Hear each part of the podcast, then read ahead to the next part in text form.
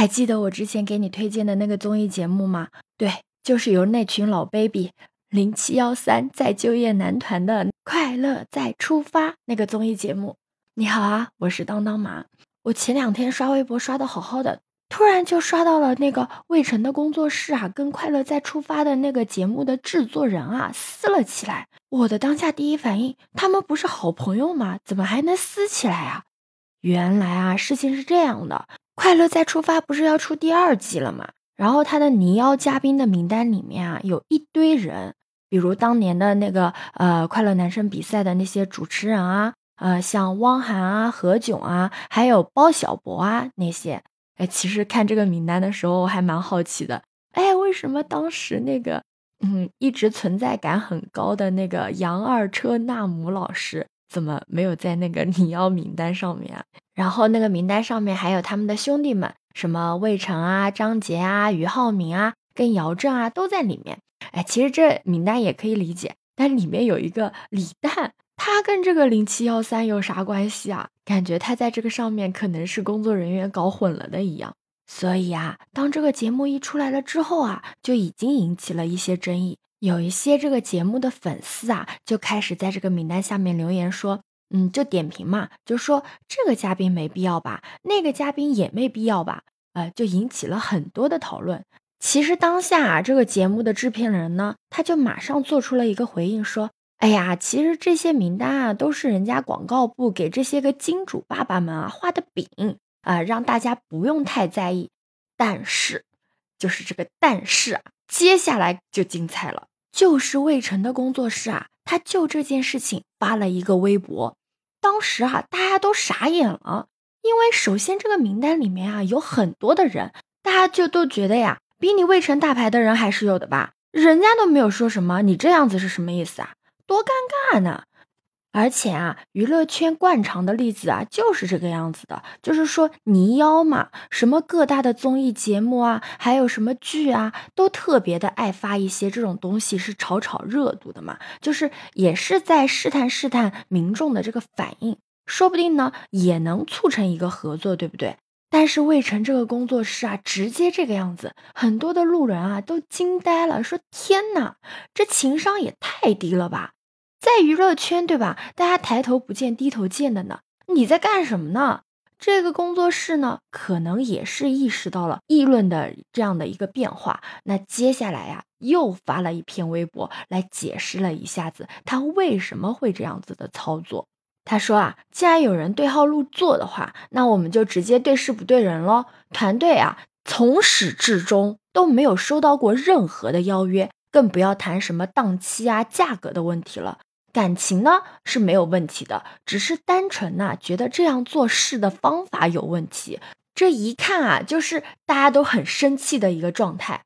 这个时候啊，舆论啊又出现了一些变化。有些人啊就会觉得，天呐，发了一条还不算，你还发一条，你这个情商和这个气度未免也太差了吧？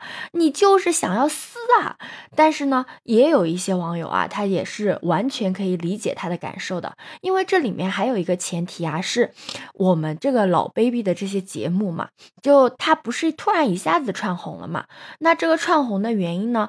其实之前跟你推荐的时候也跟你提过，当年的那个夏天其实是很多人的青春的回忆，谁还没有喜欢过其中的谁谁谁呢？对吧？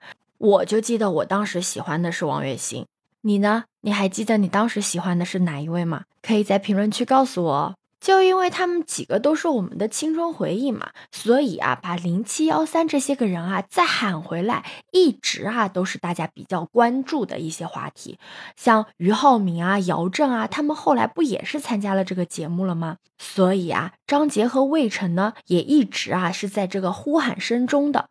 当时啊，在最受争议的那两天呢，其实苏醒啊发了一个这样子的一个微博，就是说，哎呀，没有搞小团体的这个意思，但是问了一下大家呢，大家都是这个意思啊。然后附了一个截图，截图里面嘛，其实就是这个节目里啊经常会玩到的一些梗。这个节目组啊说有预算，我们就请一些飞行嘉宾。然后苏醒啊，他就说有预算的话就给我们，不用嘉宾啊。喜欢看节目的人呢，都非常的熟悉了这个梗了。这个制作人呢，他也就转发了这个微博，然后说因为没有钱，我们走到了一起。同时呢，又在这个微博下面留了一个言，说魏晨老师的节目组邀请了啊，但是呢档期没合上，很遗憾。期待下次的这个合作，然后括弧呢说这个聊天的截图呢是开玩笑的，别太认真了，而且还说呢说团综录制的很仓促啊，有一些老朋友因为档期和时间没有办法到来，他们的制作人呢会准备的再充足一些啊，下次呢能够补足这个遗憾。其实啊，苏醒聊这个省钱的一个回复啊，就是抖一个机灵，开一个玩笑嘛。毕竟情义无价。其实当时哈就已经引发了一些讨论，就觉得说，哦，可能是因为预算不够的原因，请不动这个人家来，而且呢，把这个场面呢变得很尴尬。当初呢，呃，你因为这个预算不够，请不动您，呃，然后您没来。后来呢，你来了，那别人呢就说，哎，你看红了就来蹭热度了吧。所所以啊，这几个月来啊，魏晨的这个粉丝啊，真的是很不爽的。哎，没事就要拉出来 Q 一下，而且嘛，大部分的时候嘛，这个也不是很正面的。哎，没有想到啊，这个第二季啊又被拉出来了，所以人家啊就直接下场了啊。时间到了之后呢，这边的人呢就联络了这个魏晨芳啊，就是把他这个聊天截图呢也就贴出来了啊。首先呢就是说抱歉，但是呢希望能把这个误会能够解开。关于到底有没有邀约过魏晨的这个事情呢？啊，制作人他做了一个回应，啊，说呢，他当时呢有发出这个邀请，但这个制作人他发出的邀请呢，是由他的工作人员就找到了魏晨现在的经纪人，就问了一下这个时间的问题啊，但因为当时啊，魏晨确实他的时间比较紧。他们的工作人员啊，也就没有再推进这件事情了。然后第二点呢，我觉得还是蛮中肯的，就是这个制作人啊，他说他也是第一次做这个制作人，没有什么经验。首先呢，没有跟魏晨他们啊走一个正式的邀约这样的一个流程，呃，就是在网上以多次开玩笑的口吻回复了一些网友的评论，这肯定呢是他的问题。同时呢，再一次的向魏晨发出了第二季的邀约。约这个发完了之后啊，本来你是不是以为这个事情啊就已经是一个 happy ending 了，对吧？没有想到魏晨呢，他自己亲自下场评论了。他说：“没有人有义务为你这个个人的没有经验的不成熟买单，希望你能够做好节目，期待兄弟们的新一季，也感谢啊这一个迟来的邀约。”哇！真的，他本人亲自下场，这个油锅直接就炸了。当然呢，人们的感受啊是完全双向的。有一部分的人啊就会觉得说，魏晨芳啊，他这个做法啊真的是好败好感呢。但其实这个事情啊真的是小的不能再小了。人家道歉呢也是非常的真诚了啊。然后你的工作室呢该怼就怼干净了。你魏晨本人还亲自下场，何必呢？真的显得很掉价哎，一点宽容的美德都没有吗？啊，然后另一波人呢，就会觉得说，嗯，魏晨你干得好，我跟你说，绿茶就是要撕，什么事情都是他挑起来了，挨骂又是你挨骂，哎，我又不是你妈，凭什么我要惯着你啊？